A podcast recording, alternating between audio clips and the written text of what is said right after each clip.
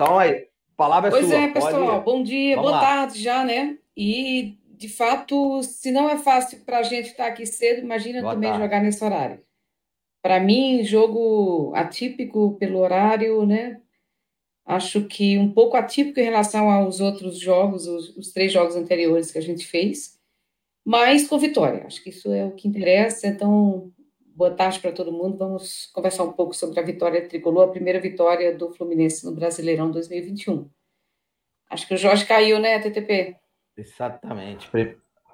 É, então, tô aqui, Jorge. Tô aqui, tô aqui, tô aqui. Então, para nós aqui, é, para nós aqui Alô, tinha ficado escura a sua tela, agora você voltou, melhorou um pouco a qualidade, mas pode seguir aí então o comando aí do programa. Vai lá, TTP, a palavra é sua por boa né, tarde aí, dá sua, ah, sua, beleza. o seu então, preâmbulo. Vai para o seu preâmbulo beleza. aí. Tá dando um pouquinho de delay, tá dando um pouquinho Então vamos seguir. Fluminense 1, Cuiabá 0, resultado mais do que suficiente para fazer três pontos, mas o time não apresentou aquele futebol que a gente já estava ficando mal acostumado, né, depois do jogo do River, São Paulo, Bragantino. É normal, é natural, porque o time tem corrido muito, é normal o desgaste físico, e não é o que não é, não é normal é o Fluminense aceitar jogar nesse horário toda hora, né? De 11 horas. Na semifinal do Campeonato Carioca já jogou nesse horário, e agora jogou também hoje nesse horário contra o Cuiabá. Eu espero que isso não se torne recorrente, esse torne ser o, o, horário oficial do Fluminense. Beleza. É, cara, então, é, é, eu acho horrível esse horário, principalmente aqui no estado do Rio de Janeiro, na cidade do Rio de Janeiro. Não há, não, não há é, como eu falei no, no, no pré-jogo, a gente não tem um histórico de jogo às 11 horas. É bem complicado. A galera do Rio gosta de praia. Hoje está um dia ensolarado maravilhoso, galera tá bombando na praia. E aí a gente fica preso o jogo às 11 horas. Tanto não é comum, que acho que, eu, se eu não me engano, hoje é o segundo jogo que o Fluminense faz em 2021, nesse horário, contra 10 jogos do Cuiabá neste horário.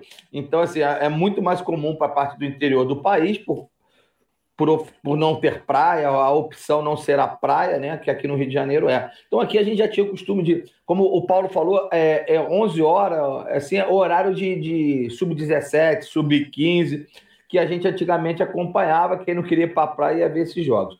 Aí o Heitor já entrou falando que. Não deixa de ser humano, né? É, desculpa, não, não escutei, perdão. É que tá picotando. O que não deixa de ser desumano, né? Mesmo sendo sub-17 horário, né? É, para mim não existe futebol 11 horas, ainda mais no Rio de Janeiro. Imagina, Rio de Janeiro, Cuiabá, é, Toca, é, Palmas e Tocantins, são cidades que extremamente, onde o calor é, é, é, é muito forte, né? Muito forte. Piauí, Teresina também é violento. Imagina jogar no, no, em Teresina 11 horas da manhã. É coisa de maluco, né, cara? É, é coisa de matar o ser humano, realmente. Então, não dá para entender esse horário. Mas vamos pro jogo, vamos que vamos, vamos pro jogo.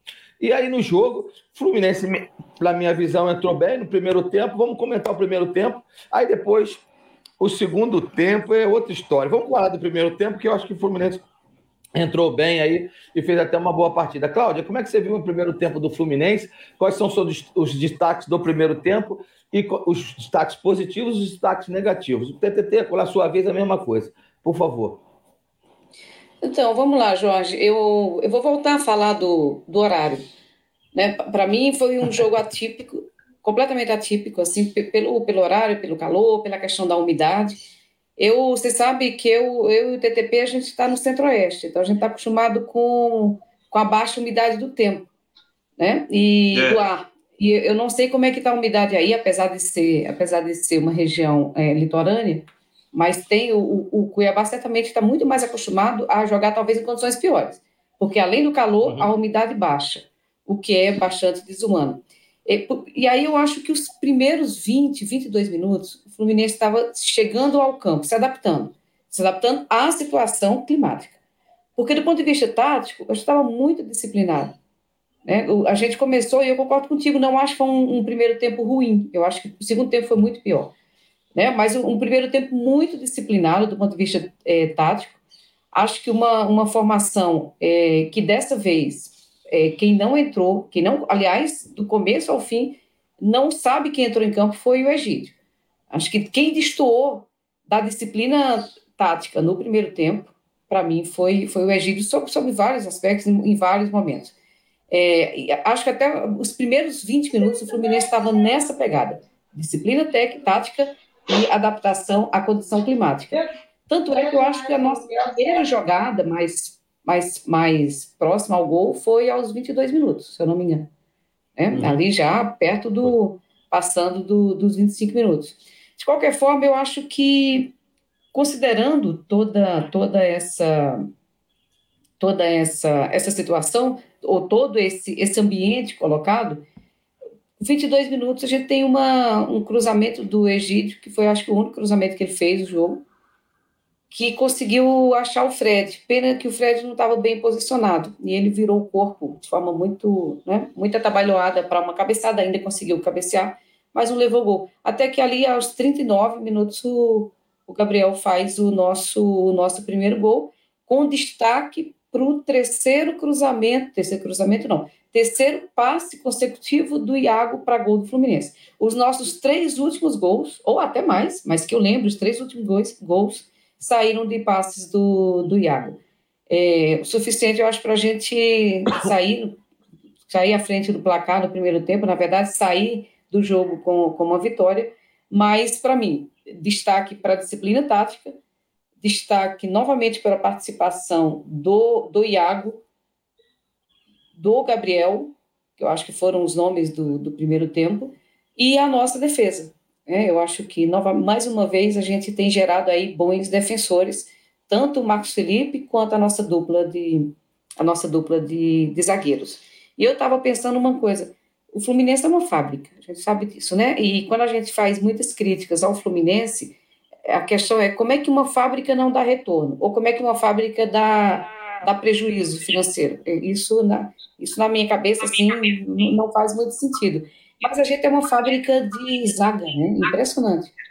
É uhum. impressionante como a gente, como a gente gera e depois exporta é, zagueiros de, de, qualidade. E a gente está aí novamente com, com o Lucas Claro, eu acho que muito bem, o Manuel, sem comprometer, em absoluto, com muita experiência, com muita maturidade na zaga tricolor. Mas para mim o primeiro tempo foi isso, um primeiro tempo interessante, não foi genial, como a gente está né, tá acostumado, mas também não teria como ser, com muita disciplina tática e com destaques individuais que fizeram a diferença, Jorge. Positivo, eu concordo com você. Também acho que, que esse horário mata muita coisa e atrapalha bastante os jogadores. E assim, o primeiro tempo também, o, o Iago, o Iago né, que você falou, e o Gabriel como destaques positivos e, e o Egídio como, como destaque negativo, seria isso. Então, é. No primeiro tempo, pode ter se dizer que sim, eu concordo com você, sim. É, TTP. Então, depois eu vou, já temos o, o Júnior conosco e o Edgar também. Então, já vou conseguir a ordem. Já vai, TTP? Seu, ver aí como é que foi seu primeiro, como é que você viu o primeiro tempo, seus destaques positivos e destaques negativos do primeiro tempo do Fluminense. Tá, muda o microfone. A oposição aqui cortou meu microfone. É, você vê que eu estou falando com um sotaque meio de Ciro Gomes para homenagear a Cláudia aí, que vem aí, né? O Nordeste está aqui no Centro-Oeste conosco, né?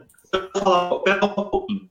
É, esse tipo que a Cláudia falou, né, e até, mas até para complementar, eu queria destacar também o, o, o fato do Manuel estar tá me surpreendendo positivamente na defesa do Fluminense. Eu lembro que eu tinha um pé atrás com o Manuel, acho que por causa daquele jogo contra o Macaé, no Carioca. Ele entrou totalmente fora de noção ali, e eu fiquei com medo. Falei, gente, será que o Manuel vai virar isso aí? Não, ele realmente entrou bem agora, tá, muito. Não está no nível do claro, mas fechando bem, está jogando bem o menino. E o outro destaque, eu daria realmente para o Iago Felipe. Rapaz, o cara melhorou muito o futebol dele. Ele corria perdido no começo do ano, a gente via muito isso no Carioca, nas primeiras partidas da Libertadores. Ele corria de um lado para o outro, perdido em campo, e parece que ele achou a posição dele, achou o futebol dele. Realmente ele teve uma evolução muito grande. Agora, me preocupa o seguinte: é, o desgaste físico desse menino e também do Caio Paulista, que tem corrido muito. Porque quando o Fluminense precisar substituir esses dois, será que vai ter alguém para fazer a função dessa forma, correr desse jeito? E aí eu já penso no jogo do Bragantino agora, no meio de semana, com vantagem de dois gols.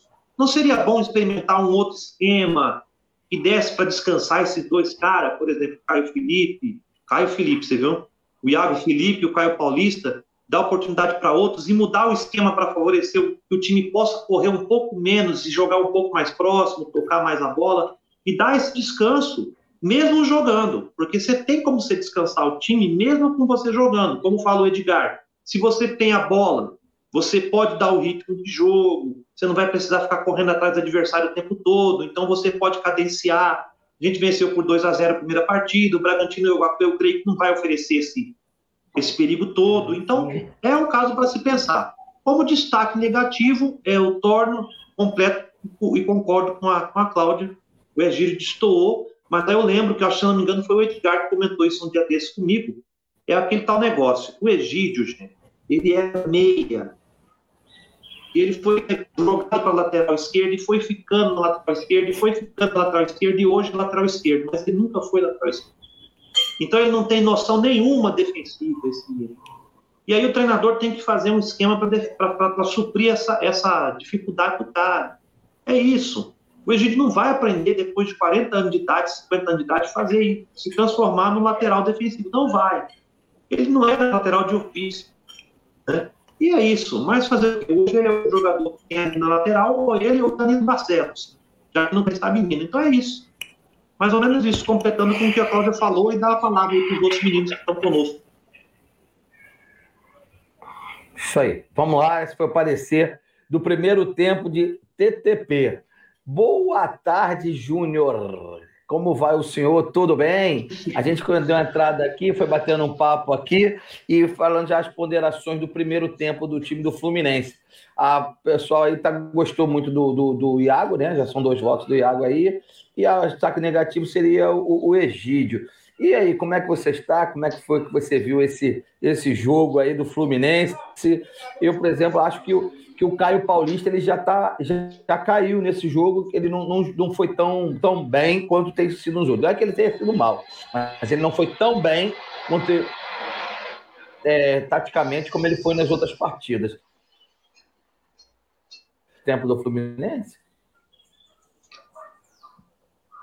Boa tarde, Jorge. Boa tarde, Cláudia. Boa tarde, Tarciso, que esteve conosco lá na transmissão. Edgar também. Queria parabenizar uh, toda a equipe que participou da transmissão, a primeira transmissão sensacional do jogo do Fluminense. Como o Edgar falou, acho que nós demos sorte, fomos pé quente. Né? O Mauro Jacome, que fez a narração, e ao Rafael, que também participou comigo no, nos comentários. É, eu acho que foi um jogo, o, o Jorge, que marcado principalmente pelo baixo rendimento da equipe como um todo. Né? Eu, se tiver que destacar um fator negativo, eu, eu, é o fator coletivo da equipe foi muito abaixo. Alguns jogadores muito abaixo do que tem rendido. O Caio Paulista é um deles, o próprio Fred também, uma atuação muito abaixo. O Nenê mantendo a regularidade dele, porque ele vem mal já há algum tempo. O Nenê manteve a regularidade. Né? O Egídio, que vinha até fazendo algumas boas partidas, hoje também brincando, flertando com o perigo o tempo todo. Né? Enfim, então, esses, é, isso dificultou. Aliado a isso, a alta temperatura, o jogo às 11 horas da manhã no Rio de Janeiro não é brincadeira. Muita gente fala assim, ah, mas nós estamos no outono, na, nas portas do inverno. No Rio de Janeiro não existe isso, amigo. Aqui é, é, é, é, é muito quente ou é quente demais. Então, sabe, para o jogador e para um time que já tem uma média de idade um pouco mais avançada, são fatores que acabam por influenciar. Então, é, é, nesse primeiro tempo, né, depois no segundo tempo nós vamos fazer outra análise, vamos incluir outros personagens é, é, nesse, nesse, nessa análise, mas nesse primeiro tempo o Fluminense sentiu muito. O time do Cuiabá, que nós comentávamos aí, que talvez viria ao, ao Rio para jogar. Não, o time do Cuiabá veio para jogar. Não é um time brilhante, mas é um time que tem uma marcação consistente, criou dificuldade para a saída de bola do Fluminense. O Fluminense procurou alongar a, a, os passes e errando bastante pelo, no início de jogo, né? Então, foi um jogo muito truncado, muito baseado ali naquela região central do campo, com muita faltinha, muito picado. O Fluminense sem conseguir penetração, foi conseguir, como a Cláudia citou, já chegar próximo ao gol, já quase na metade do primeiro tempo. e achou um gol no, no, no finalzinho do jogo com o Gabriel Teixeira, que para mim teve uma boa atuação, se mexendo bem, circulando bem em várias regiões, tanto é que aparece para fazer o gol na função de centroavante. Né? O Fluminense achou aquele gol ali. Aquele gol, naquele momento, foi fundamental para o Fluminense. Se virasse 0 a 0 talvez as dificuldades do segundo tempo fossem maiores. Mas é isso. O meu destaque, então, eu não tenho um jogador como destaque negativo. Eu tenho vários deles é, rendendo bem abaixo do, do esperado. E só um outro comentário sobre o que o TTP falou em relação ao próximo jogo do Bragantino. É um jogo dificílimo. Nós temos uma vantagem, mas nada que nos dê essa, essa sabe, essa tranquilidade toda, inclusive de fazer teste desse jogo. Eu acho que é um jogo dificílimo. Concordo plenamente com você, acho que vai ser outra pedreira. Eu vou te falar, é, os comentários foram bem ponderados, acho que concordo com você. Coletivamente, o time teve bem abaixo do que tem, mas isso deve, já, já imagino eu, pelo destaque negativo que a amiga Cláudia ponderou e o TTT também, do horário do jogo, né? 11 horas da manhã é um horário muito ingrato aqui para o Rio de Janeiro, realmente. Até mesmo você falou. Edgar, meu querido, boa tarde, a palavra é sua. Como é que você viu o primeiro tempo do Fluminense? Alguns destaques positivos e negativos do primeiro tempo. Boa tarde, meu querido amigo Jorge, boa tarde, Cláudia, TTP e, e, e, e Ovelar, que já estavam comigo. Bom, eu vou ser bem sincero, eu estou bem frustrado. Né? Eu entendo todo o contexto, o jogo às 11 horas, tudo bem. Isso aí nós entendemos, a gente está falando disso. Mas o Roger não falou disso, eu digo dentro do campo, ele não falou disso. Ele vai falar agora, vai chorar as pitangas agora na, na coletiva, já está chorando as pitangas. Faz parte, faz parte do futebol. Né? Mas ele não demonstra que está realmente preocupado com essa questão da, das 11 da manhã. Ele me manda campo Nenê e Fred é inaceitável. Eu entendo na conjuntura, mas para você reclamar que o jogo castiga, então você tem que colocar jogadores que suportam o castigo. Né? Acho que razoavelmente deveria ser por aí. Então, assim, eu não vou ficar aqui alisando o Roger, não. Meu destaque inicial é simples. O Roger foi o pior em campo hoje. Para mim, disparado. Fica difícil fazer uma análise, por exemplo, do Nenê, que é, sinceramente, é uma âncora, tá? O Nenê vai afundar o Fluminense. A gente está alertando aqui. Eu espero estar tá errado, eu quero queimar minha língua, quero que o Nenê faça 50 gols, seja o artilheiro do ano, tem até estátua para ele na entrada da Laranjeira, está tudo certo.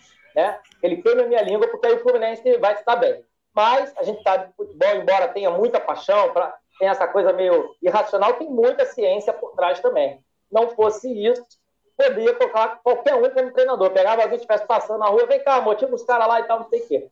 E aí eu quero entrar no detalhe. O, o, emprego mais fácil do mundo hoje, Jorge, sabe qual é? É ser treinador do Fluminense. Você não precisa pensar, não precisa usar o cérebro. Não. Basta fazer alguma coisa que já está pré-programado ali por várias lojas. Eu sei que eu estou sendo um pouco duro, o time venceu, deveria estar feliz, é, mas eu, como torcedor, me sinto aliviado. Só. Não vou nem me estender o comentário. Agora, fazendo uma análise rápida do primeiro tempo. O Gabriel jogou bem solto hoje, e aí fica nítido, a gente retomando as imagens, você vê que o Caio teve que sacrificar. E aí vem a falta de, de, de, de ideia do que eu estou falando do Roger. Ele, ele, percebeu que o Gabriel movimentou o jogo na quarta-feira, aí o que ele faz? Não, vou liberar mais o Gabriel. Aí ele vai e tranca o Caio, que era também uma válvula. E ele deixa Nenê solto, né? que é um jogador improdutivo de 39 anos, no sol de 11 da manhã. Então, o primeiro tempo, para mim, foi baseado nisso. O Egídio deu boas escapadas, assim. Vamos separar o Egídio em dois tempos. O primeiro tempo do Egídio foi muito bom, foi acima do, do que a gente está acostumado do Egídio. Mas ele jogou mega protegido também no primeiro tempo, de novo. É, ele teve muita liberdade no primeiro tempo. Então, assim, para eu encerrar aqui, não ficar muito longo para mim, é, é, particularmente é isso, viu, Velar? Que assim, o Roger me decepciona mesmo quando o time vai bem, mesmo quando o time ganha, apesar das 11 da manhã. O, o Jorge, só me permite aqui, o Edgar, é porque eu só analisei, eu falei, quando a gente analisar o segundo tempo, eu vou incluir outros personagens. Que eu deixei o Roger para ser analisado no é segundo isso. tempo, que a gente já tinha comentado lá, que aí eu acho que ele, ele extrapolou né, de todas as formas. É, é assim, eu concordo, eu vou concordar com os dois. Eu não sou puxa-saco, não, porque eu sou oposição e oposição não concorda muito, né, TTP? Mas eu vou concordar com os dois. Primeiro, que a escalação para mim, para um jogo de 11 horas da manhã, foi aquém do que eu esperava. E concordo com o Júnior que o segundo tempo que a gente vai sentar puta, eu também quero sentar porque as mexidas, vamos deixar para depois, mas as mexidas do Roger me deixam alucinado. Cara, vamos passar aqui. Estamos aqui com a Dani, ó. A Dani, a Dani não pode vir, pode. Vamos, vamos, vamos, vamos, vamos. Foi, entrou. Aí. É que eu tô sofrendo com a, com a internet um pouquinho, aliás, no Rio de Janeiro, eu acho que não só sou eu, tá todo mundo sofrendo um pouco. Então a Dani está por aqui, mandou um. Caramba! Aê, um boa tarde de amigos. Aí nós temos aqui também conosco o Jade. Boa tarde, gente. Um jogo fácil. O Roger Machado quer complicar. E muito, velho. E muito, e muito, e muito. O Luiz Carlos Ferreira aí. Boa. O Júnior Luiz está tá conosco. O Jade de novo é mexida. Não seria melhor o Calegari e o, e o Martins? E não trazer o grande Luca horroroso. Parabéns, Egídio. Ajuda os cardíacos. É, vai ficar complicado. É, o Egídio é imprevisível. Eu acho que foi o sol que cozinhou a mente dele, cara. É, o Egídio tá bombando hoje aqui, ó. Egídio sendo Egídio. Bom, e aí tem o Matheus Pinho também aqui, chegou conosco. Só o Iago e o Biel que se salvaram. Cara, bom, vamos lá.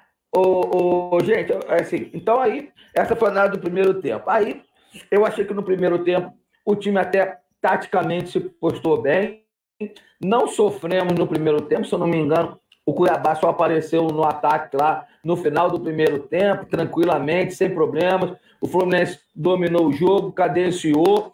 No início foi cinco finalizações contra zero, depois aumentou lá os, os scouts e foi embora. Mas assim, era um domínio e, e, e, teve finalizações, mas o Fluminense não era claro, o domínio do Fluminense não era claro a, a, a, a chance de gol. O Fluminense na verdade, ele mais uma vez, o Edgar adora isso, então vou citar para depois ele soltar o verbo também. Mais uma vez, o Fluminense dando a bola para o adversário, entregando a bola para os caras virem para cima. E, e, aí foi legal que o PVC falou lá, o, o Paulo, o Paulo César, né? O César falou que o Fluminense ele dava a bola, mas ele era efetivo, a palavra, se eu não me engano, que ele usou, foi essa, nos contra-ataques e nas bolas em cima. Bom, e aí veio o segundo tempo, aí você estava num jogo controlado, ganhando de 1 a 0 e aí vem a mesmice de sempre, aquela coisa que eu odeio, as mesmas mexidas, as mesmas posições, a mesma ponderação, e o Fluminense não sai do lugar. E aí, Cláudia, como foi o segundo tempo na sua visão? E aí eu vou, vou pontuar para não ficar na. Primeiro começar com a Cláudia, porque eu sou cavalheiro, primeiras damas. E depois eu vou pontuar, levar lá, para a gente fazer uma bagunça aqui na tela. Vamos lá, Claudinha. E você vai começar comigo, porque só estava eu do seu lado quando você começou também. Você passar é. para os meninos, eu ficar, ficar brava com você. É. Mas, e, o, e o TTP. Né, Mas olha só, o, o primeiro jogo do... O primeiro chute do Cuiabá no primeiro tempo foi aos 43 minutos. O segundo tempo, para mim, é outro jogo. Fluminense muito pior. O Cuiabá, e aí eu, eu elenquei é, é, é, as vezes que o Cuiabá chegou à nossa, à, à nossa área. Chegou aos quatro minutos com o Jonathan Cafu nas costas do Egídio. Depois chegou, acho que os 22 minutos, uma cobrança de falta aquela perigosíssima do PP que foi na trave.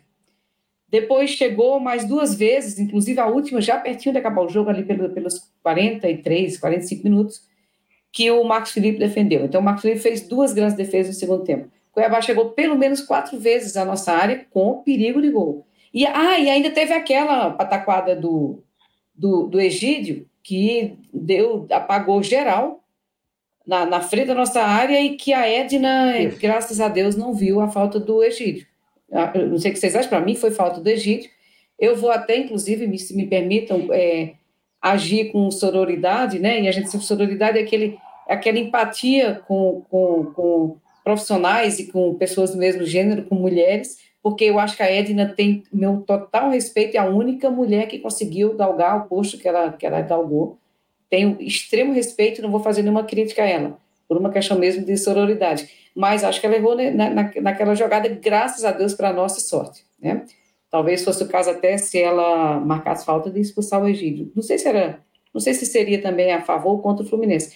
De qualquer forma, o segundo tempo, o, o Cuiabá foi toda a desorganização, com toda a desorganização, foi muito mais perigoso do que o Fluminense quase que o tempo todo.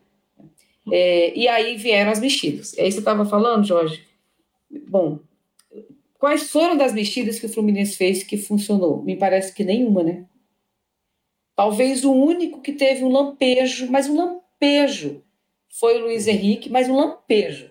E mesmo assim, quando ele, ele me parece que até numa indisciplina tática ele foi, ele se posicionou de forma diferente do que ele foi, ele foi lá para o meio.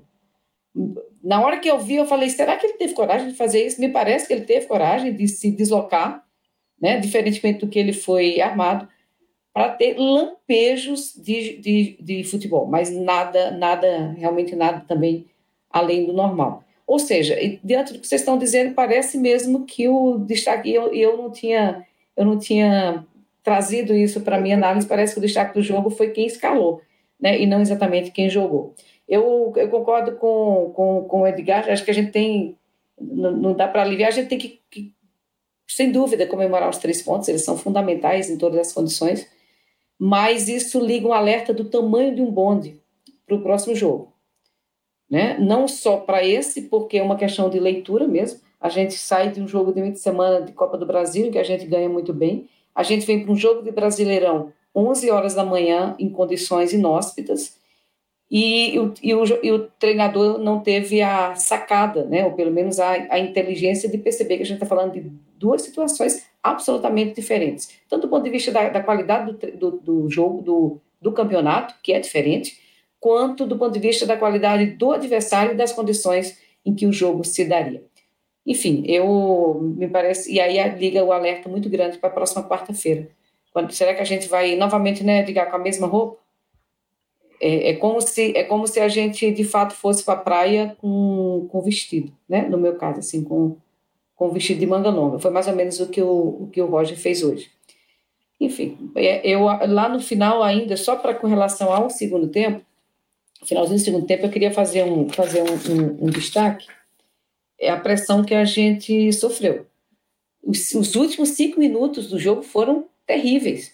Por pouco a gente não, não sofre empate. Né? Na verdade, o Cuiabá ainda conseguiu aquele golzinho, mas super bem anulado é, no, no, final, do, depois de uma defesa do, do, do Max Felipe. Então, foi um joguinho segundo tempo bem complicado, bem complicado. A gente foi quase para a lona, por um adversário que não é, tem jogadores experientes, vocês já falaram, assim, acho que desfila jogadores experientes, mas com muitos problemas, inclusive de, inclusive de treino, né? Inclusive de, de treinamento. O, acho que o, o Paulo, o Paulo na, na, narração eu vi pelo Sport TV e o, o comentarista, o, o... ai gente, Marcelo Paulo Nunes. Paulo, não, Paulo Nunes não. Não, Paulo, Paulo o, o Vasconcelos. Vasconcelos. Vasconcelos. É, ele fez um comentário interessante, eu fiquei pensando, ah, e se ele participasse dos nossos grupos de WhatsApp? Ele disse, olha a diferença dos dois times. O que é um time treinado, e ele se referia ao Fluminense, e o que é um time sem, sem, sem uma sequência de treino, e ele se referia ao Cuiabá. Né? E não sei se a gente está exatamente diante disso, mas o, a gente só saiu com a vitória porque, de fato, do outro lado tinha um time com muitas dificuldades em campo e extra-campo, apesar da experiência é, embarcada ali nos jogadores que estavam presentes. Mas para mim foi isso, não, não, não saí feliz, assim, em que pesa a vitória, mas saí mais preocupada do que, do que comemorando. Jorge. É, então, eu também, cara. Eu, eu acho que a gente a gente tem a capacidade de transformar um jogo tranquilo, como foi no primeiro tempo, dominado taticamente, e até me surpreendeu, porque realmente o, geralmente o Roger melhora o time no segundo tempo. Mas dessa vez ele desandou o bolo completamente.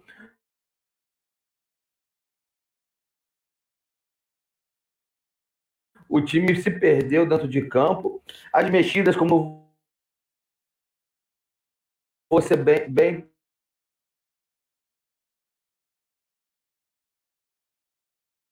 colocou foram ineficazes, mexidas previstas já.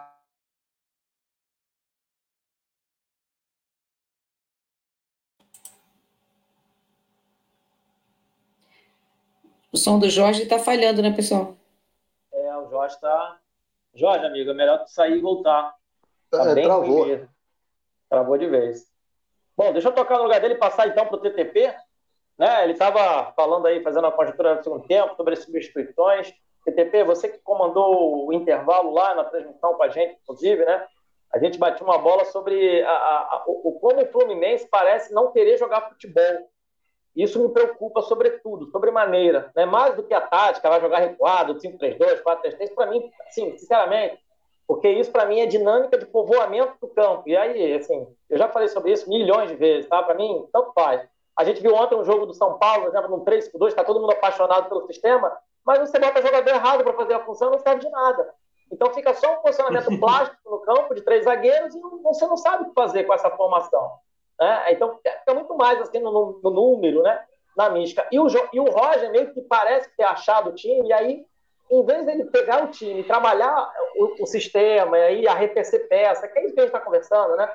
Ele, ele meio que vai ali numas crendices, é uma coisa que eu venho falando, Eu queria que você comentasse um pouco disso, mas também fique livre para comentar o que você quiser mas parece que se apega a algumas crendices, né? Como eu falei no comentário do primeiro tempo, o Gabriel jogou bem no segundo tempo contra o Bragantino porque ele liberou, aí ele liberou o Gabriel no primeiro tempo, sabe? Parece que ele vai fazendo assim pequenas crendices assim pontuais, né? É, é, é viscerando o momento. Eu queria que você falasse um pouco assim, o que, que ele pensou para o segundo tempo? Ele pensou alguma coisa para o segundo tempo? É, e aí é, como diria Jack o Estripador, vamos por partes, né? Que é complicado, né? É muita coisa para a gente analisar até numa live de uma hora só. É, primeiro ponto. Quando a gente fala aqui que o Fluminense não foi bem, né? Não significa que o Fluminense correu riscos. Primeiro tempo foi baixo da média, mas o Fluminense não correu riscos, como a Cláudia falou aí, né? O time do outro lado também não ofereceu tanto risco. Os riscos começaram a aparecer já no segundo tempo, quando o time efetivamente cansou, essa é a realidade, o time cansou demais e as substituições não surtiram o efeito desejado. Isso é uma realidade. A gente não está dizendo aqui que o Fluminense foi pior. O Fluminense foi abaixo dele mesmo. Não significa que ele correu risco. Agora, eu vou até fazer um ganchinho com o que o Overlack falou naquela primeira fala minha, e a gente tem que entender as coisas, assim, em partes, as pessoas que estão nos assistindo. O Overlack está certo quando ele diz que a gente, com o resultado de 2 a 0 contra o Bragantino, não está resolvida a situação. O Bragantino pode ainda reverter a situação. Então, por isso que eu digo, o Fluminense, com esse desgaste que vem sofrendo, e aí onde a gente entra, o que o Edgar falou. Dá para você fazer uma mudança tática que não obrigue os jogadores a correrem tanto e se desgastar tanto, se a gente tem um resultado favorável e a gente pode mandar no jogo com a bola no pé, em vez de entregar a bola para o adversário e correr atrás desse desgaste que teve contra o Cuiabá. E nós tivemos esse desgaste contra o Cuiabá simplesmente porque resolvemos correr contra o Cuiabá num jogo com 50 graus de temperatura. Então, quais são as possibilidades do Rock? Como o Chico falou aí. Ah, o Gabriel deu certo, vou usar o Gabriel. Aí não dá certo, o Caio deu certo, vou usar o Caio. Ele fica nessa coisa de videogame, cara futebol real não é videogame. Então, o que a gente pode fazer? Temos a vantagem de 2 a 0 voltou o Corpus aí com a imagem até mais bonita, né? Depois eu vou devolver para ele aí. Você pode, por exemplo, colocar um Metinho, um Wellington, fazer uma função de, na frente da zaga, para que o Martinelli e o Iago pode fazer o Metinho, por exemplo, ou o Wellington e, e o Martinelli. Você pode liberar um pouco mais o Iago para chegar na frente do lugar do Nenê fazer com que o Iago possa fazer essa função de armação sem precisar voltar demais para marcar. Só aí você já tem descanso e não perde a qualidade que ele está tendo nessa participação. Entendeu? E aí você pode substituir duas peças das pontas. Você pode usar o Luiz Henrique, você pode usar sem cair tanto o esquema. Aí tem gente que vai falar, ah, mas você é não, você. Gente, é questão de posicionamento tático. Se o Wellington fizer essa marcação jogado para a direita aqui, o Martinelli fazer a defesa do lado esquerdo, deixando o Iago chegar nessa posição no lugar do Nenê, vai ser outro jogo, vai ser outra coisa. Nós precisamos ver se esses caras vão funcionar para a gente possa realmente dizer que não, não dá, não funciona, não dá, não joga. A gente está fazendo isso com o Caio Paulista. A gente dizia, o Caio Paulista não dá, não tem como jogar. E ele entrou nesse esquema e funcionou, só que o desgaste é muito grande. Então você pode redesenhar o time para que quando esse desgaste venha, possa jogar de outra forma e poupar o time e manter o nível de jogo. Mas ele não faz isso, ele não muda a tática, ele muda só as peças. E quando você tira o Caio Paulista e você coloca o Kaique, por exemplo, o Kaique não vai produzir o que o Caio Paulista produz nesse sentido de marcação e saída de jogo. E aí vão crucificar o menino. E vai dizer que o Caio Paulista joga mais que ele. Gente, o Caio Paulista não joga mais que o Kaique. Eles jogam funções diferentes. Eles deveriam se completar em campo. Mas para isso precisa de um treinador. Mas, infelizmente, o Roger não está tendo, eu não sei porquê, essa teimosia, como o Edgar falou. Ele fica naquela mística, naquilo ali, só naquilo. Eu não, tô, eu não tenho nada pessoal contra o Roger. O Roger, para mim, é um cara que, para mim, não vai apagar a história dele no Fluminense, principalmente aquele gol de 2007, que deu o título do Fluminense na Copa do Brasil. Mas, em função de treinador, ele precisa ser mais aberto e entender um pouco mais de jogo. Falta o técnico, não sei, a gente precisa ser um treinador de Fluminense é isso, só para ter uma noção né, do que eu acho desse conjunto todo. É complicado demais esse tempo que a gente tem para falar aqui. Mas é mais ou menos isso. Devolvo aí para o Corpus que voltou aí da sua, do seu, da sua queda.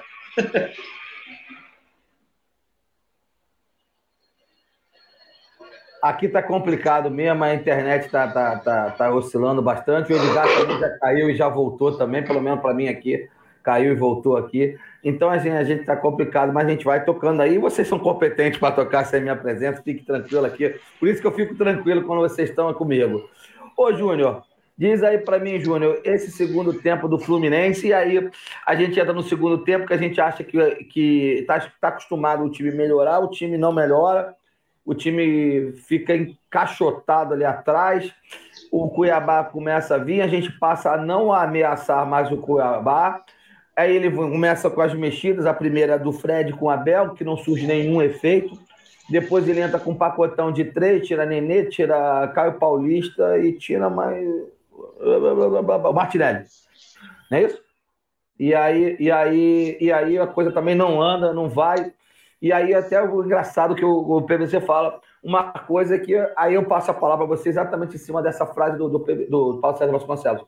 Ele diz o seguinte: ele diz que que, o, que, que o, os garotos estão entrando no Fluminense, mas que eles não vão cumprir a mesma função e, e, eles são garotos prodígios que não conseguem aparecer no jogo do Fluminense, se referindo a Luiz Henrique e a Kaique. Ele fala exatamente isso. Eles não conseguem render porque eles estão presos a marcações e eles não conseguem criar, e o forte deles não são marcações. A forte dos, desses jogadores é, a criação, é, habilidade, etc. e tal. Então, eu queria que você desse uma apanhada geral nesse processo aí, das palavras do, do, do Vasconcelos aí, inclusive.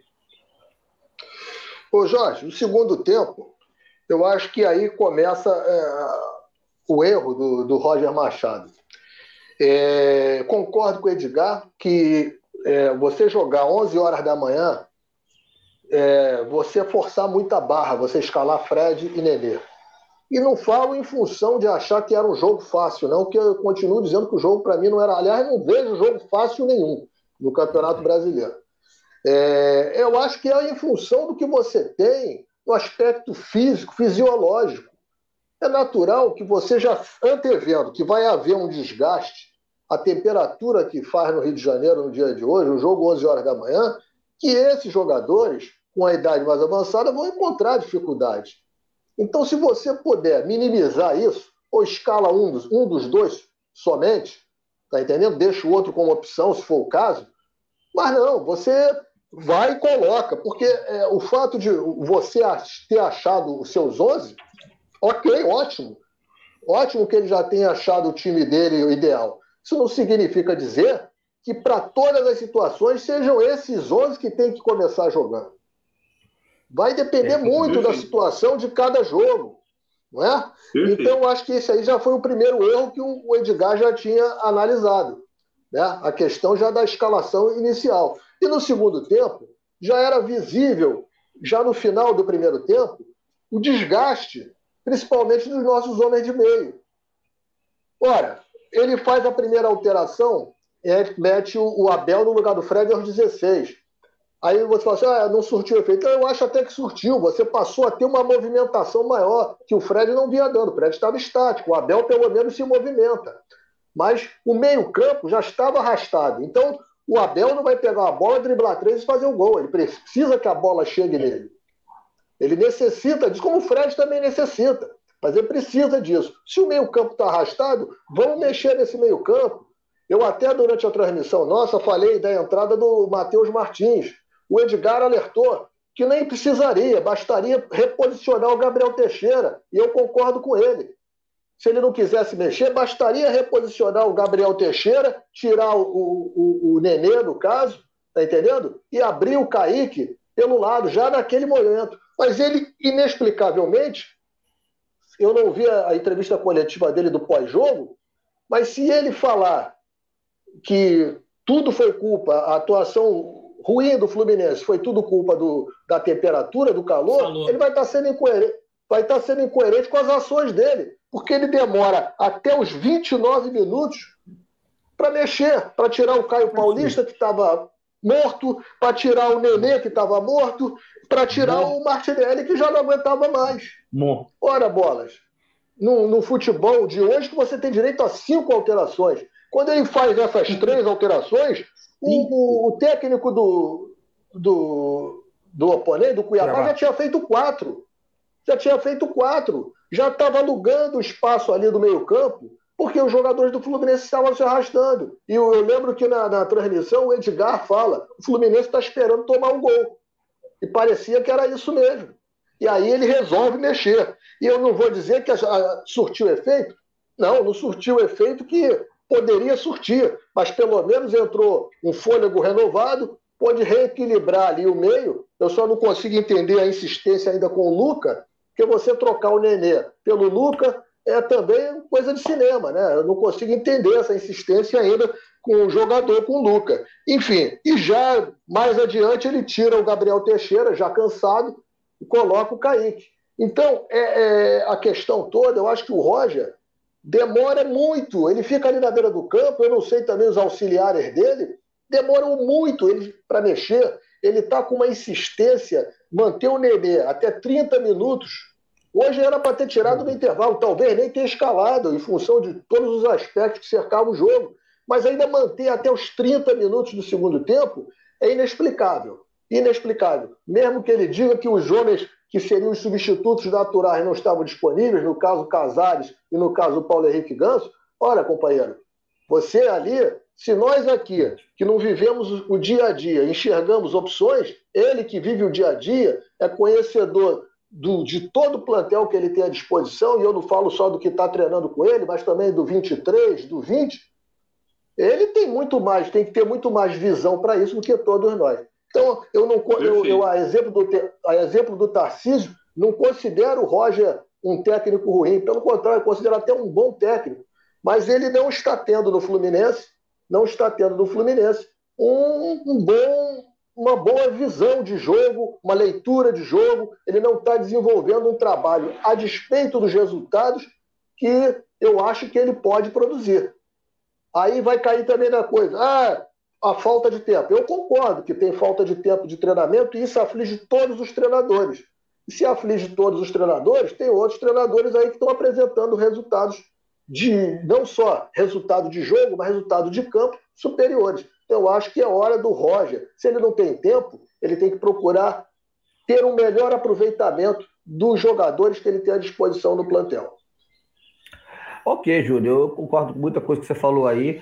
É, eu não consigo entender. É, você falou do Lucas, já um jogador testado, retestado e, e que não, não rendeu hora nenhuma, em momento nenhum, e continua sendo testado. Inclu e aí nós temos vários outros jogadores no plantel que a torcida pede enfurecidamente para que sejam testados e eles não aparecem nem na relação do clube. É, eu estava comentando isso e até no, no, grupo da gente e falei que é um absurdo ter cinco jogadores relacionados de meio campo e oito atacantes. Aí a resposta que me deram foi: ah, não, mas os atacantes fazem meio. Cara, desculpa, é o atacante é. Eu, eu discordo completamente dessa frase, tá? É, então, assim, primeiro, é, então, primeiro precisa reposicionar, a gente precisa aprender a reposicionar os jogadores. Porque quem é meia é meia, quem é atacante é atacante, não vem com esse papo de um fazer a função do outro, que acaba fazendo essa bagunça toda aí. E, ah, o Caio Paulista faz meio marcando. Calma, ele é atacante, então é, ele vem, ele, ele, ele altera a característica dele para vir fazer um posicionamento como o Kaique faz. E não faz tão bem. Então, assim, atacante é atacante. Mas, Edgar, o que me, me, me, incomoda aí, você pode falar do segundo tempo também, é claro, mas o que me incomoda é que você vê, é o software Roger, as mesmas, as mudanças não são as mesmas, mas são bem próximas das mesmas. a maioria dos jogadores que rodam são os mesmos, sai um, entra outro. E o padrãozinho, o robozinho do, do, do Fluminense jogar é aquele. Não importa se o adversário joga para frente, se o adversário joga para trás, se o adversário joga para o lado, se o adversário joga com cinco no meio de campo, seis, três, dois, não interessa. O padrãozinho do Fluminense é sempre o mesmo e não tem uma variação hora nenhuma. O Fluminense não sai do, do, do 4-3-3, vamos chamar assim, que eles falam, né? Que é 4-3-3, que não é, para mim não é, mas 4-3-3, por 4, por, por 4 4-5-1, sei lá. E não sai. É aquele padrãozinho e, e entra jogador, sai jogador. É, cara, é horrível isso. Não tem variação. Isso me incomoda.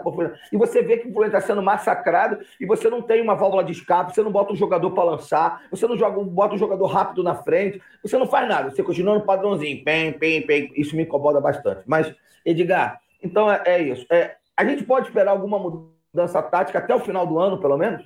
Ou não? Vai ser até o final do ano a mesma coisa?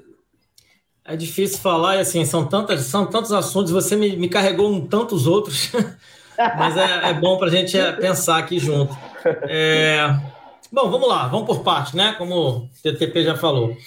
Primeiro, né? Eu acho até que eu fui muito duro na, na, na, minha postura de falar do Roger, mas eu não vou retirar nada do que eu disse, não. Porque assim, ele que lute, né? Como tá na moda agora dizer, ele que lute. Porque vamos lá, vamos, vamos, né, vamos raciocinar junto. Eu também acho ele um cara legal, acho que seria um cara que eu gostaria de tomar um vinho um dia, trocar uma ideia, conversar, não sobre futebol. E aí entra a minha crítica, porque para mim ele está muito afeito ali a coisa que ele aprendeu em algum curso ou viu em algum vídeo. Eu acho que as formações intelectuais elas são importantíssimas, elas são imprescindíveis. Eu seria um tolo se eu estivesse falando algo contrário disso. Mas antes da notação científica e dos protocolos que os cursos oferecem, existe a vida real. Né? O futebol ele não foi inventado, é, o, o, futebol que a gente joga, né? não foi inventado da academia para o campo. Ele foi até criado as regras e o conjunto de ações na academia, mas foi no campo em que ele tomou vida, em que ele virou isso tudo que faz a gente ser apaixonado e as crianças jogarem e os jogadores profissionais jogarem. Né? Ou seja, não é aquilo que veio da academia não é. O cara não foi fazer um curso de futebol e foi lá para o campo jogar futebol. Não é assim que funciona. E o Roger sabe disso porque ele jogou futebol. E aí eu vou pegar a primeira entrevista dele no Fluminense. Sabe o que ele falou? Isso me dói, porque aí eu vou conectando com as histórias que estavam acontecendo ele como treinador. Ele falou: um dia, um treinador teve a coragem de me lançar no profissional com 17 para 18 anos, e hoje eu sou grato a ele por estar aqui. Porque um cara acreditou em mim, me colocou no campo numa situação e eu tô aqui. E aí o que ele não faz com os nossos jogadores ou seja, é o que eu estou falando, né? Falando em relação ao calor, o, o Lins, ele está falando, ele abriu a entrevista falando que o Brasil não é Londres. Ah, gente, sabe? É, assim, para falar obviedade, deixa o Mário, deixa o Nenê falar, o jogador fala obviedades, a gente já está acostumado a ouvir. Um treinador que deveria ser a mente, o cérebro da equipe, alguém que vai contornar as situações, precisa oferecer mais, muito mais. E aqui eu vou começar já, Jorge, desculpa, eu vou tentar não ser longo, eu juro, se eu tiver me corta, tá tudo certo, porque é muita coisa mesmo. Mas aí vem não só as substituições, mas as insistências. Eu estava estudando aqui enquanto vocês estão falando, ao mesmo tempo estudando os mapas de calor, que eu gosto de pegar os números. Não se justifica a escalação hoje de nenhum jogador do meio para frente. Primeiro, quem jogou isso com a bola no pé, tá? Só para eu ser honesto. Sem a bola, o Fluminense fez a mesma coisa que sempre faz: um 4-1-4-1, alternando para um 4-5-1, em 5-4-1 em alguns momentos. Assim, é, é, assim, tudo bem, tá tudo certo, é como ele treina o time e tá armando o time. Mas para sair jogando, os zagueiros foram os volantes do jogo de hoje. O Martinelli foi lateral esquerdo no jogo de hoje. E aí eu quero uma, uma, uma, uma, uma, uma menção honrosa. Menção o Samuel, para mim, foi o melhor jogador do elenco hoje, invisibilizado. Ele tocou mais na bola que todos os homens de meio campo. O Samuel tocou 72 vezes na bola. Isso é um número absurdo para um lateral. Um lateral não deveria ficar tão exposto assim tocar na bola, principalmente no campo de defesa. Desses 72, 52 foram no campo de defesa. Ou seja, a, a exposição que o Roger faz com alguns jogadores é surreal, gente. Tá? E aí, outro destaque, só para eu fechar mesmo, dos destaques, aí eu vou falar de um último assunto, só eu prometo, e passo a palavra, é o Martinelli.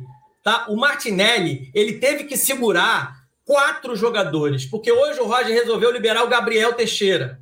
Então o Gabriel Teixeira não pôde ajudar na marcação tanto. O Egídio se mandou como um ala que é, e ele é um ala, paciência. Não tem o que fazer. Ou entende isso e manda ele embora e contrata outro, ou é isso aí. Ele segurou a onda do Iago, que hoje virou meia do time.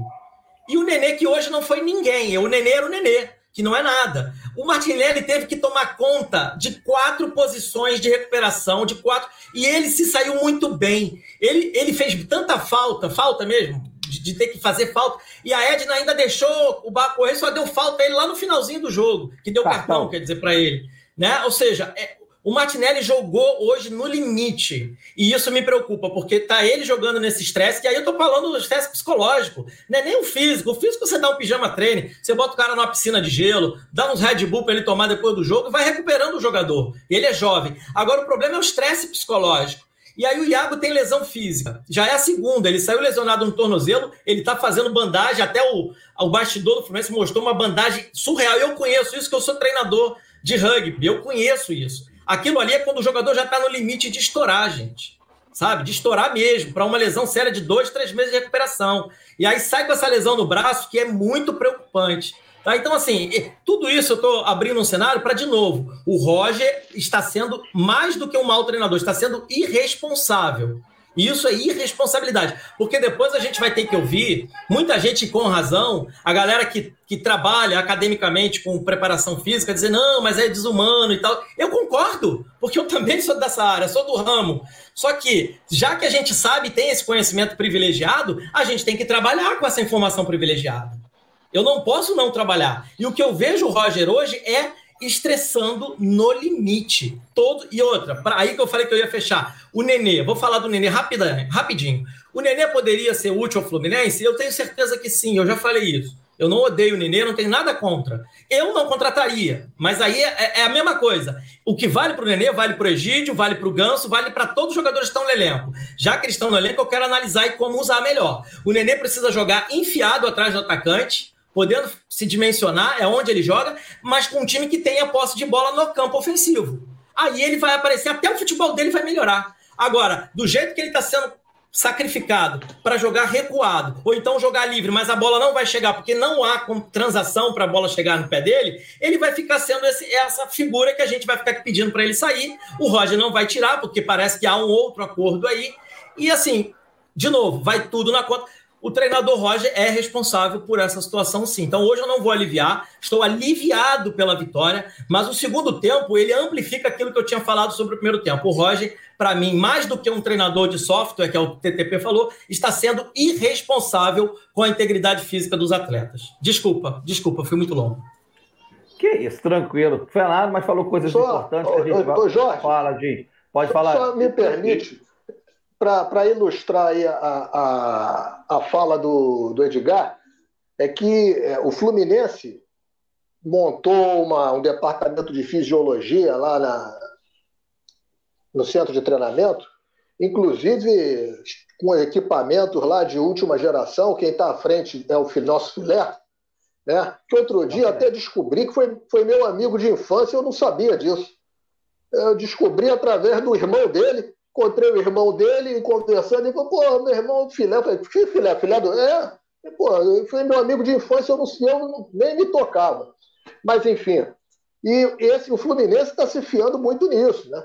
Inclusive, os jogadores têm se recuperado muito em função dessa, de toda essa, esse, essa estrutura que foi montada, mas é, nós estamos começando aí, e só para ilustrar a fala do Edgar, um campeonato que é uma procissão com 38 rodadas. Né? Quem já viu procissão em rua, né, na época que se podia fazer, a procissão começa com 5 mil pessoas, mas quando ela chega no final, tem no máximo 100, porque ninguém aguenta né, chegar até o final. Então é importante, muito importante essa fala do Edgar, porque se você tem um time com uma média alta de idade, né, e que não é tão extenso assim, mas que você tem opções junto aí a uma base que é tão, tão bem falada, é realmente preocupante que não, não se faça aí o uso do que você tem à disposição e fique enraizado apenas numa ideia e que essa ideia só sirva a 11, 14, 15 jogadores.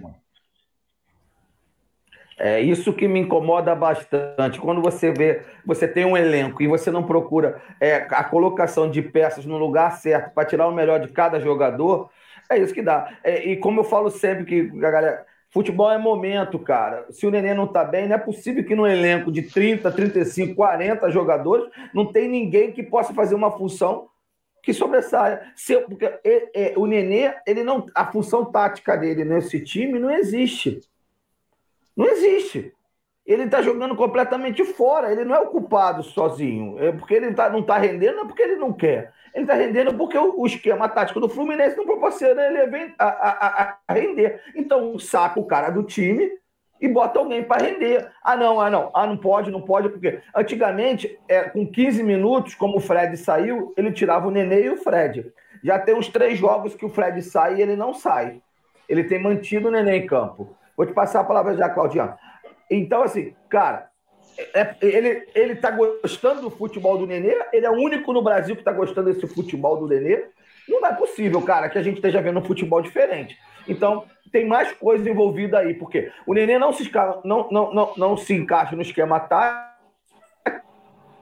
e não tem produzido, e não sai do time. Fala, eu, eu, com relação ao Nenê, eu fiquei curiosa com uma coisa. Eu não sei quantas vezes ele pegou na bola hoje. Porque no segundo tempo, ali pelos 25, 30 minutos, eu falei, gente, será que o Nenê saiu e eu não percebi? Daí eu falei, não é possível que eu esteja tão desatento ao jogo. 45. Porque hoje ainda teve uma outra característica. No, no, nos jogos anteriores, a gente vinha falando sobre a necessidade do, do jogo passar por ele. Né? E, e, e, passando por ele, as jogadas muitas vezes são natimortas, ou têm sido natimortas.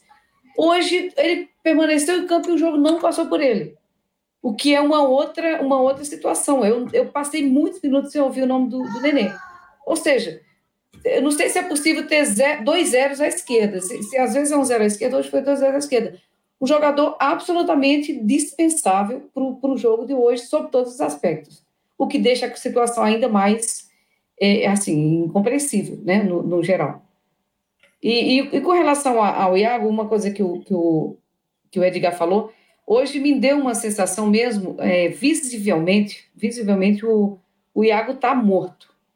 Né? Ele está jogando completamente no sacrifício. Me, me, pareceu, em algum momento, me deu uma sensação de um corpo realmente pesado. Pesado e, e pesado pelo, pelo estresse continuado do, do que ele vem fazendo, entrega absurda. Né? Tanto é que eu repito, eu comecei, o, o, comecei a live dizendo que os outros três gols do Fluminense passaram pelo Iago. Foram três passes do, do Iago. Então, é extremamente acionado nessas condições de, de sobreuso, né, de, de um corpo estressado. É, então, o Iago tá, saiu da posição de marcação para a posição de criação, como ele fazia no Goiás, na minha visão. Ele que está fazendo a criação toda do meio campo do Fluminense. É isso, o, o, o, o problema é esse. E aí ele ainda tem funções táticas que ele deve voltar para marcar e parte do campo de, de, defesa do Fluminense para o ataque com a bola. É complicadíssimo, é uma sobrecarga. E aí é isso que me incomoda. Aí na hora de você alterar, você não altera com outras peças. O softwarezinho é, ah não, tem que tirar o Martinelli, tem que entrar o Wellington. Desculpa, mas esse jogo não era para o Wellington entrar. Ele, então, ele podia ter botado o Calegari, ele podia ter botado o, o, André, que sumiu do time, o Netinho, que sumiu do time. E entrou mal, né? Alexandre. né? O Elton entrou muito mal. Muito. Talvez tenha sido a pior é... substituição. É, o Wellington, ele é cão de guarda, Cláudia. Ele, tá, ele é para ficar na frente da zaga. E, e, o Fluminense não precisava, entendeu?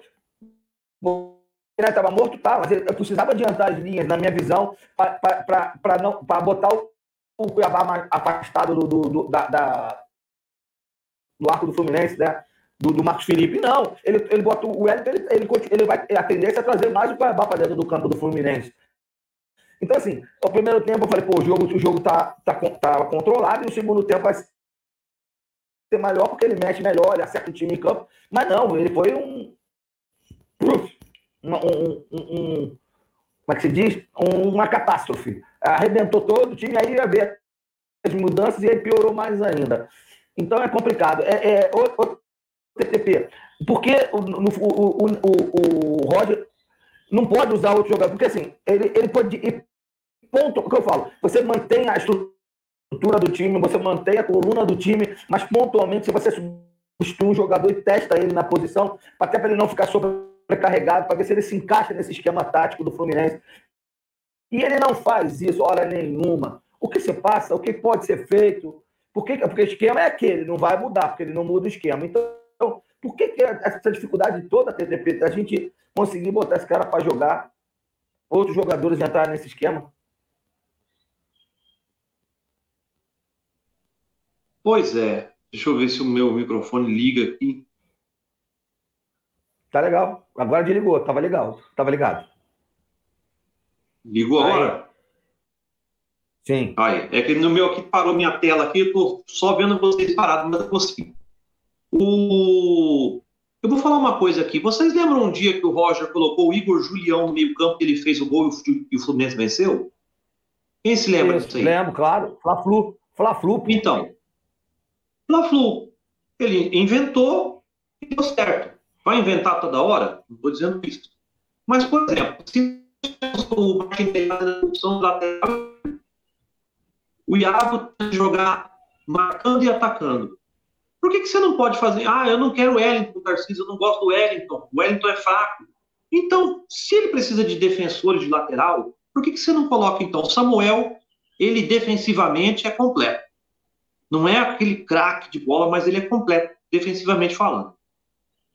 Você coloca o Calegari, então, ali, como um cabeça de área pelo lado direito, e que ele pode fazer lado direito e centralizar um pouco mais, e jogar o Martinelli um pouco mais para a esquerda, fazendo essa cobertura do Egídio.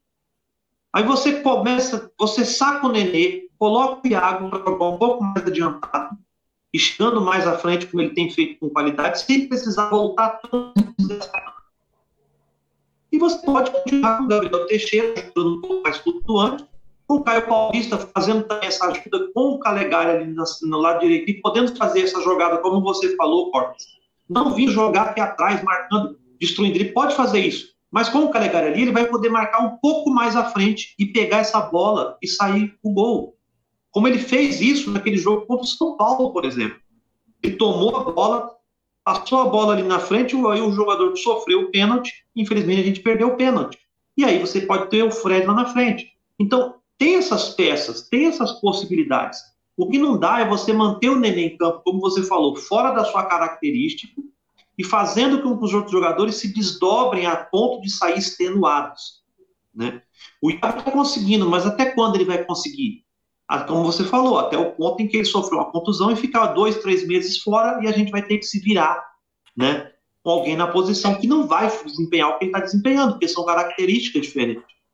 Então eu defendo, ou o Wellington joga, ou pode testar o Calegari, ou trazer o André, que já jogou nesse time de cima, ou trazer o Metinho, que todo mundo fala e nunca foi testado, né? E saca o Nenê em algumas partidas. Vamos ver, esse jogo contra o Bragantino, por exemplo, seria ótimo para fazer isso. Colocar o Calegari, né? Adiantar o Iago para a posição do Nenê, né? E jogar ele na frente. Você pode sacar até o Fred entrar direto com o Abel. Né? O Bragantino vai ter que vir para fazer dois gols.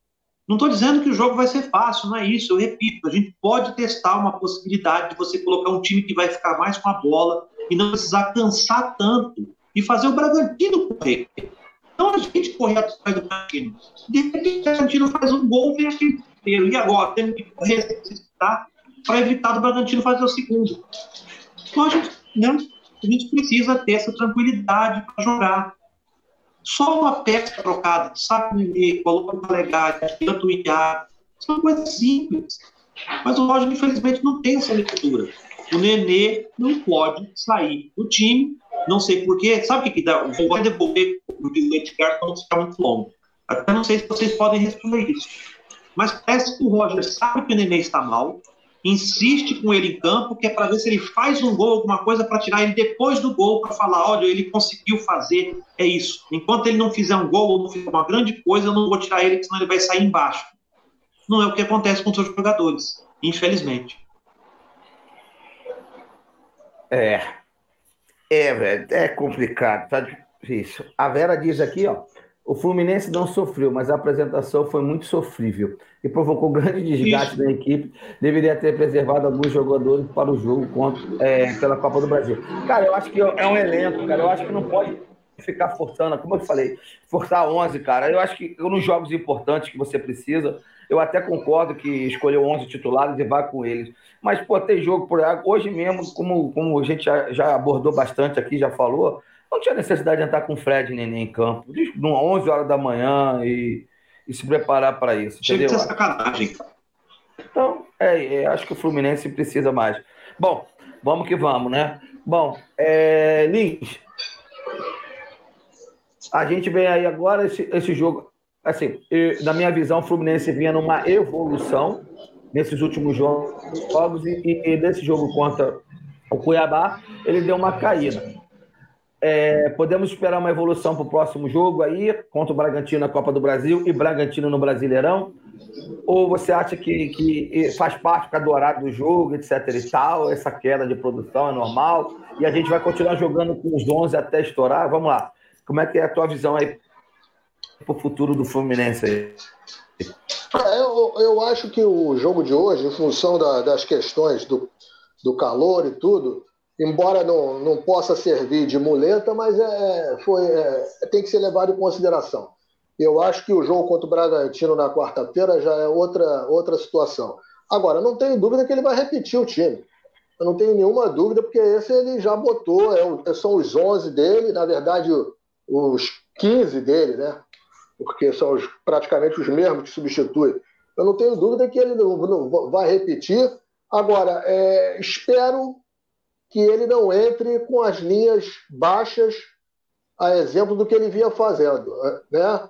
de jogar completamente acuado, porque tem a vantagem de perder até por um gol. Eu espero que o, raciocínio seja o contrário, de que ele adiante as linhas para se aproveitar, porque o Bragantino é que vai ter que sair. O Bragantino vai, não vai poder jogar preocupado. O Bragantino tem que, vai, tem que fazer dois gols, pelo menos. Então, que ele tenha é, é, visão de tirar o melhor proveito disso. E não é jogando com as linhas baixas na, na intermediária do campo de defesa que ele vai conseguir isso. Se for com esse pensamento, vai ser um sofrimento atroz. Né? Espero que não, que não seja dessa forma. E quanto à questão de, de estourar o elenco, é inevitável o que num campeonato desse você tenha problemas de ordem física. Então você tem que procurar minimizar isso, né? Mas não parece ser esse o pensamento hoje da, da, da comissão técnica do Fluminense. Eles acham que vão usar até onde puder usar e depois aí vai pensar no que fazer, né? Então é torcer para que esses jogadores eh, que não aconteça o pior. Eu já era defensor de ter havido um, uma, uma, um rodízio desde as finais do campeonato estadual que eu falava que aquelas finais do Campeonato Estadual intercaladas com os Jogos da Libertadores já sobrecarregaria o time. O Fluminense usou o mesmo time nos quatro jogos que teve da, da, da Libertadores. Tá entendendo? Inclusive nas duas finais de campeonato, do Campeonato Carioca, é aquele campeonato que leva nada a lugar nenhum. E tudo isso vai se somando. E agora, o Campeonato Estadual, que deveria ter sido usado para que esses testes né, como esse que o TTP está clamando aqui, fossem feitos, não foi feito. Mudaram o planejamento porque os dois primeiros resultados foram ruins. Aí mudaram o planejamento. Então agora, o campeonato que passa a ser propício a se fazer o teste é o brasileiro, que está começando ainda. Porque você fazer teste em torneio eliminatório, como Copa do Brasil e Taça Libertadores da América, é muito complicado. Se você resolver fazer um teste com mudança de jogador na quarta-feira e perde o jogo, é, como é que fica? Aí você, ah, mas eu fui testar, mas testar no jogo eliminatório? Não. Agora é, é o Campeonato Brasileiro que passa a ser esse laboratório. Infelizmente, é mudar a roda com o carro andando. ai, ai, lá vamos nós de novo, né? Ai, o Luiz Carlos Ferreira diz aqui: se o Matheus Martins tiver continuidade, vira titular. Não vira o Luiz, sabe por quê? Porque não botam ele para jogar, porque se botar ele para jogar, ele vira titular. E ele não pode botar ele de titular, não foi vendido ainda. O, o, é provocativo, Edgar, mas aqui o André Luiz Rodrigues já bota aqui, ó. Futebol é bola na rede, nem sempre posse de bola ganha jogo. Aliás, isso não é uma regra. Ganha jogo quem se defende bem e é eficiente no ataque. Você pode, é, ele diz mais, espera aí que tem continuação. é, podemos. É, é, perdemos, né? perdemos. perdemos o estadual porque tivemos a chance de fazer gols e não, e não fizemos, principalmente no primeiro tempo. Então eu volto para você, Edgar, que hoje que você está bem humorado para caramba, que eu vi que você gostou muito do, da, da questão do Fluminense. Aí eu gostaria que você respondesse ao nosso querido amigo André Luiz Rodrigues, com essa posição de não ter a posse de bola e vencer jogos. Ah, eu vou responder educadamente, né? Ele foi educado. Claro, você sempre é, é um gentleman, claro. cara. Não tem dúvida disso. Eu acho que é opinião, André. Mas aí quando a gente pega a matemática do jogo e a ciência do jogo, é muito simples. Né? O time que não tem a bola, ele fica mais distante de ficar de criar jogo, de criar, de criar gol. E aí, de novo, eu vou bater numa tecla que se tornou uma falácia e é mentira. É só pegar os dados, estão disponíveis na internet, qualquer um pode pesquisar. É, as pessoas citam muito alguns treinadores que é, supostamente não ficam com a posse de bola. Eu vou dar o maior exemplo de todos, que é o Mourinho. Né? O Mourinho é muito famoso por isso. Mas você pega a estatística dos times do Mourinho, a menor posse de bola das equipes do Mourinho é 45%, 46%, tá? das equipes campeãs. Né? Nenhuma equipe campeã do Mourinho teve menos posse de bola que, na média dos adversários. Tá? É, é porque se convencionou a falar posse de bola quem tem 75%, 80% de posse de bola. Né? Que aí é o futebol tic-tac, Carlos Alberto Barreira, é, o próprio Pep Guardiola, né, que é o, o, mais exponencial, né, com essa metodologia de jogo, o Diniz, que é o nosso treinador Diniz. recente, né, aqui no Brasil, e tá tudo certo. Só que vamos lá, alguns dados assim bem, bem rápidos. Se isso é verdade, que o nosso amigo falou aí, então vamos, vamos, vamos fazer de conta que o Fluminense ficou com a posse de bola contra o Flamengo e perdeu de 3 a 1. Foi, esse? Foi isso que aconteceu? Todas Não. as derrotas do Fluminense até hoje, o Fluminense teve mais posse de bola que o adversário? Não. Né, desse ano. Então, não. assim, esse argumento é frágil, entende, meu amigo? Eu entendo a sua opinião, eu, é a sua, não é a minha, tá? Respeitosamente, mas, assim, tem dados que não são, que não vão sustentar teu argumento. O meu argumento é sustentado com dados.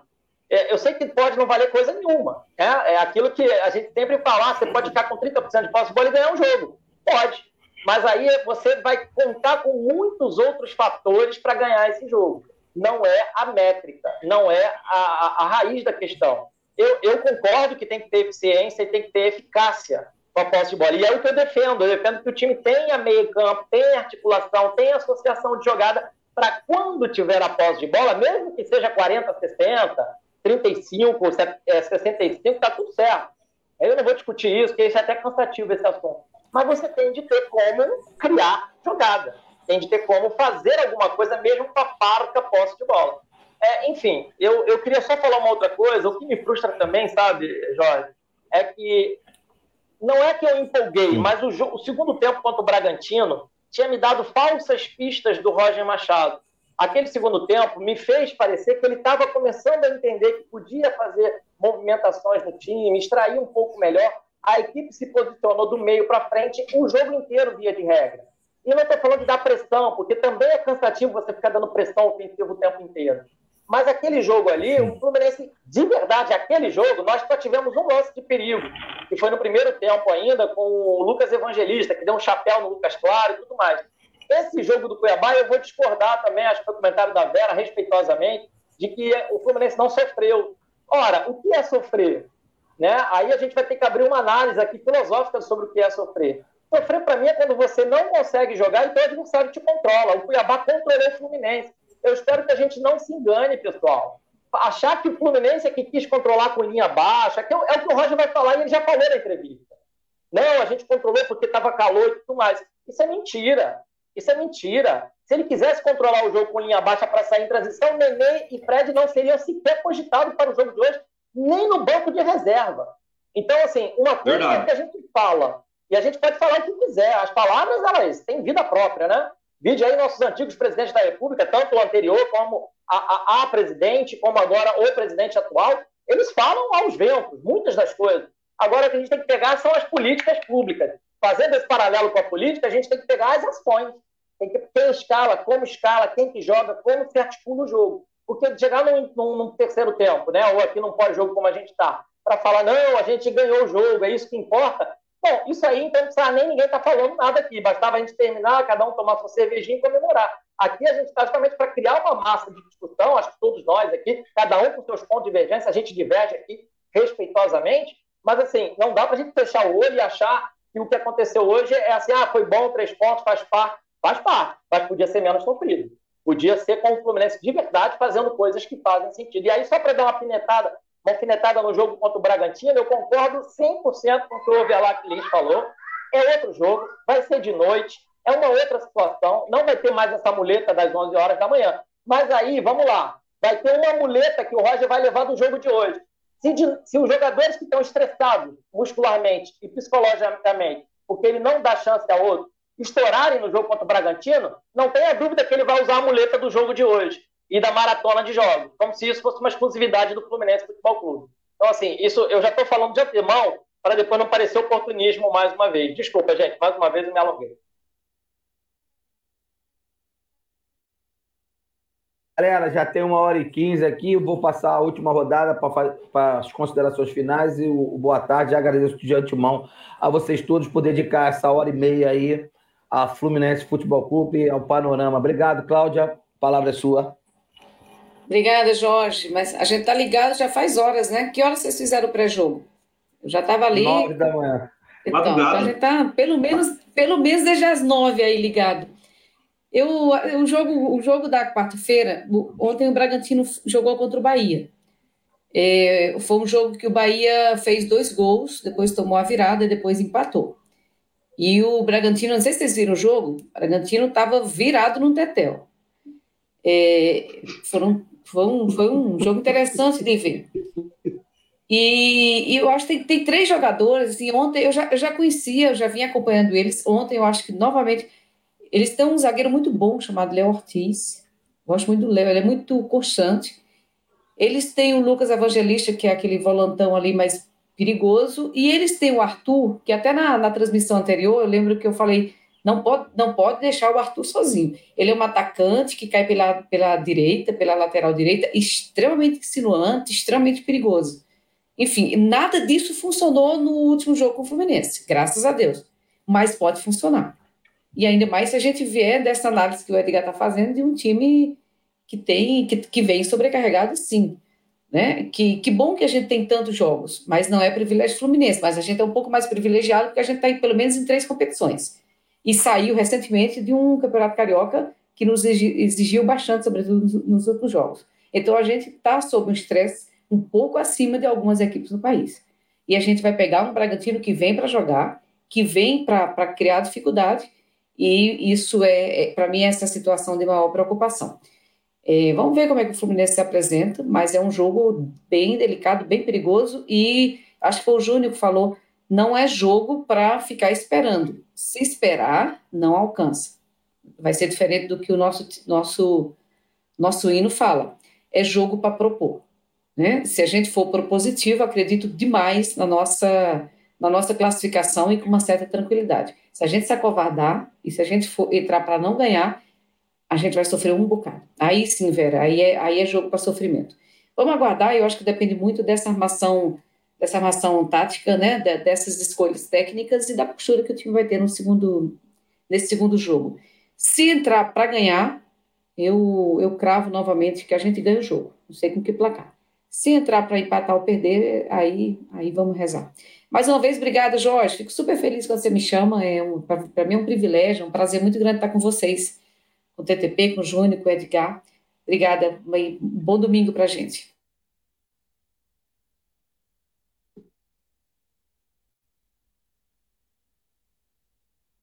Obrigado você por estar aqui com a gente. É, toda hora, porque eu corto para não, ter entrada de áudios inoportunos, né? É.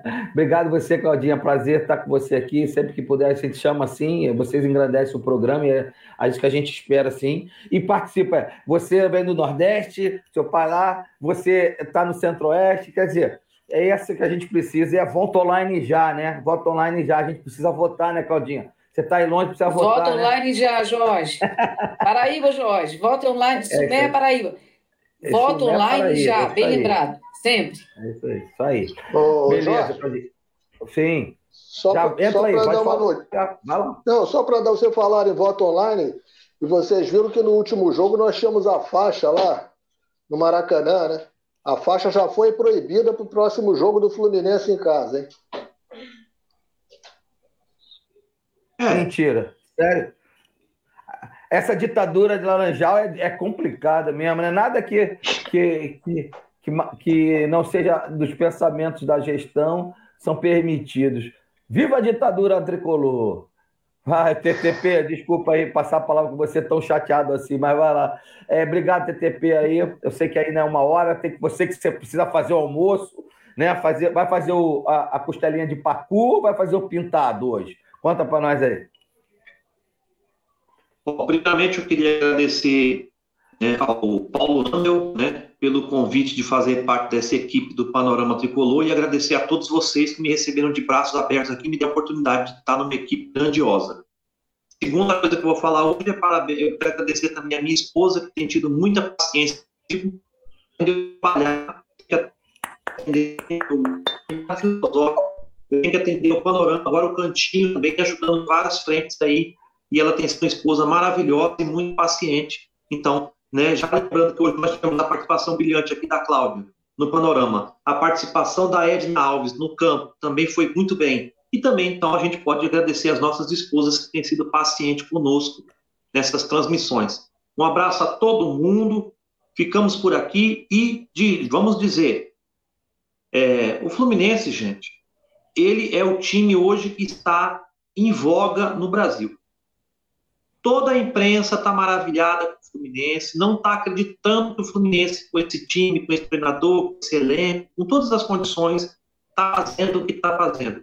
Eles já sabiam que o Fluminense seria eliminado na Argentina contra o River Plate na Libertadores. E a exemplo de 2009, 2009 né? o Fluminense, mais uma vez, surpreendeu a tudo e a todos. Então, não se engane se daqui para lá a imprensa começar a dar destaque para o Fluminense, mas sempre com aquela figa torcendo contra.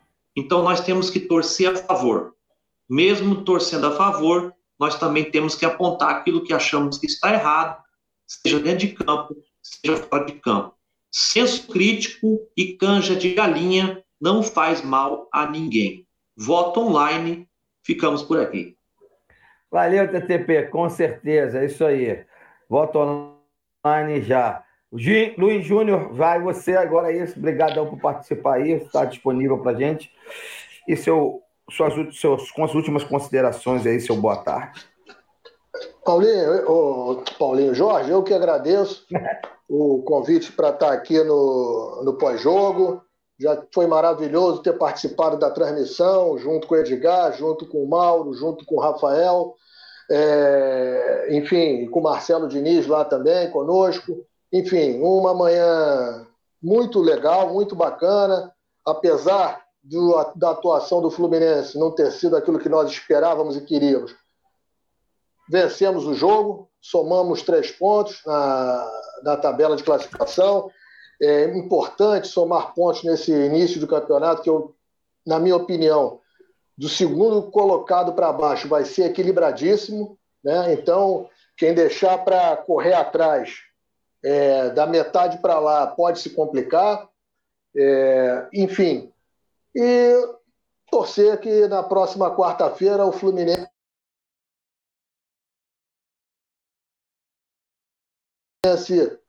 esqueça um pouco essa atuação ruim de hoje, é, retome a crescente que ele vinha tendo nos jogos do River e no jogo contra o próprio Bragantino na quarta-feira passada e nos brinde com um bom jogo e com a classificação para a fase seguinte da Copa do Brasil. No mais, é desejar um bom final de domingo a todos, os amigos aqui da mesa e a todos que estiveram conosco acompanhando desde cedo. Grande abraço a todos. Valeu, Júnior, obrigado. O, o, o, Edgar, eu acho que a Vera quis dizer que sofreu, por exemplo, no primeiro tempo, você vê pelo, pela quantidade de postagem minha no WhatsApp do grupo lá, você vê que foi baixíssima. Quer dizer, não houve realmente sofrimento no primeiro tempo. Eu acho que o Fluminense controlou bem o jogo. Agora, no segundo, já mudou completamente. Acho que que ela está com a imagem mais do primeiro tempo do que do segundo, que no segundo a gente sofreu bastante. Mas diga, diga aí, seu boa tarde aí, obrigadão aí por comparecer aí no, no nosso pós-jogo. Bom, obrigado, Jorge, mais uma vez, assim, é, cara, o, Tarcísio, falou tudo que eu ia falar, pode parecer mentira, mas é verdade, desde o do convite do Andel, porque assim, eu sou muito grato, falei já para ele, vou falar de novo ao vivo para para todos vocês. Assim, encontrar um grupo tão seleto de gente assim para poder falar de futebol e às vezes ficar de mau humor como eu estou hoje, eu peço desculpa porque vocês não merecem o meu mau humor, é, mas é, é, com, é com a conjuntura. E assim, rapidamente, é, é, eu, me, eu me forjei tricolor no período do inferno do Fluminense, Série C, Série B. É, então, assim, tem um pouco de compaixão com o amigo tricolor aqui. Não é fácil ver o Fluminense é, administrativamente e mentalmente caminhando para ser um time pequeno porque os resultados são momento e a gente tem que aproveitar, como o Júnior já falou. Acho que de bom, e como eu falei, aliviado pela vitória, porque a gente curte três pontos na tabela, vai ficar em cima. Mas assim, eu não quero que passe a sombra do que eu tive que passar na década de 90 para essas gerações mais jovens que estão chegando agora, porque ó, não, não, é, não é fácil manter a paixão com o time indo para. E eu vi vários amigos tricolores meus virando casaca. Não sei se todo mundo conhece o termo, mas o termo é esse deixaram de torcer para o Fluminense. Eu conheço mais de 20 amigos que trocaram de time na cara de pau, mas eu não os condeno, porque o que fazem com o nosso Fluminense há muito tempo, na gestão e administrativamente, é esse o resultado, gente. É esse o resultado. Porque nós torcemos para o gigante do futebol. Não é um, dois. Nós somos a história. Essa semana circulou nos grupos aí na internet a construção do estádio da Laranjeiras. Aquilo é, é é de, de encher nosso coração de orgulho, sabe? Assim, aquilo é emocionante. Eu sei porque eu torço para o Fluminense. Eu me, eu, eu me sinto pertencente a, a esse grupo de torcedores que escolheram o Fluminense. Porque a imprensa bate na nossa cabeça para torcer para o time A, B ou C, os amigos da escola sacaneando para a gente torcer para o time A, B ou C, e a gente está aqui na resiliência. Então, assim, eu primeiro agradecer, fazer parte desse grupo seleto. Vocês fazem os meus momentos muito mais felizes, tenho certeza disso. Sim, brigadão, só tenho a agradecer e esperar e, de novo, o Roger se ilumine e que essas ideias que a gente fala, elas vão ficando uma onda de ideias e que possam gerar é, fatores positivos para o nosso clube. Gente, um beijão, bom domingo e muito agradecido por vocês estarem na minha vida. Valeu, galera. Brigadão aí. Fiquem com Deus. Bom final de domingo até quarta-feira. Aliás, terça-feira tem programa, na quarta tem programa, na quinta tem programa. Aguardo vocês aí. Fiquem com Deus. Bom domingo aí com todos.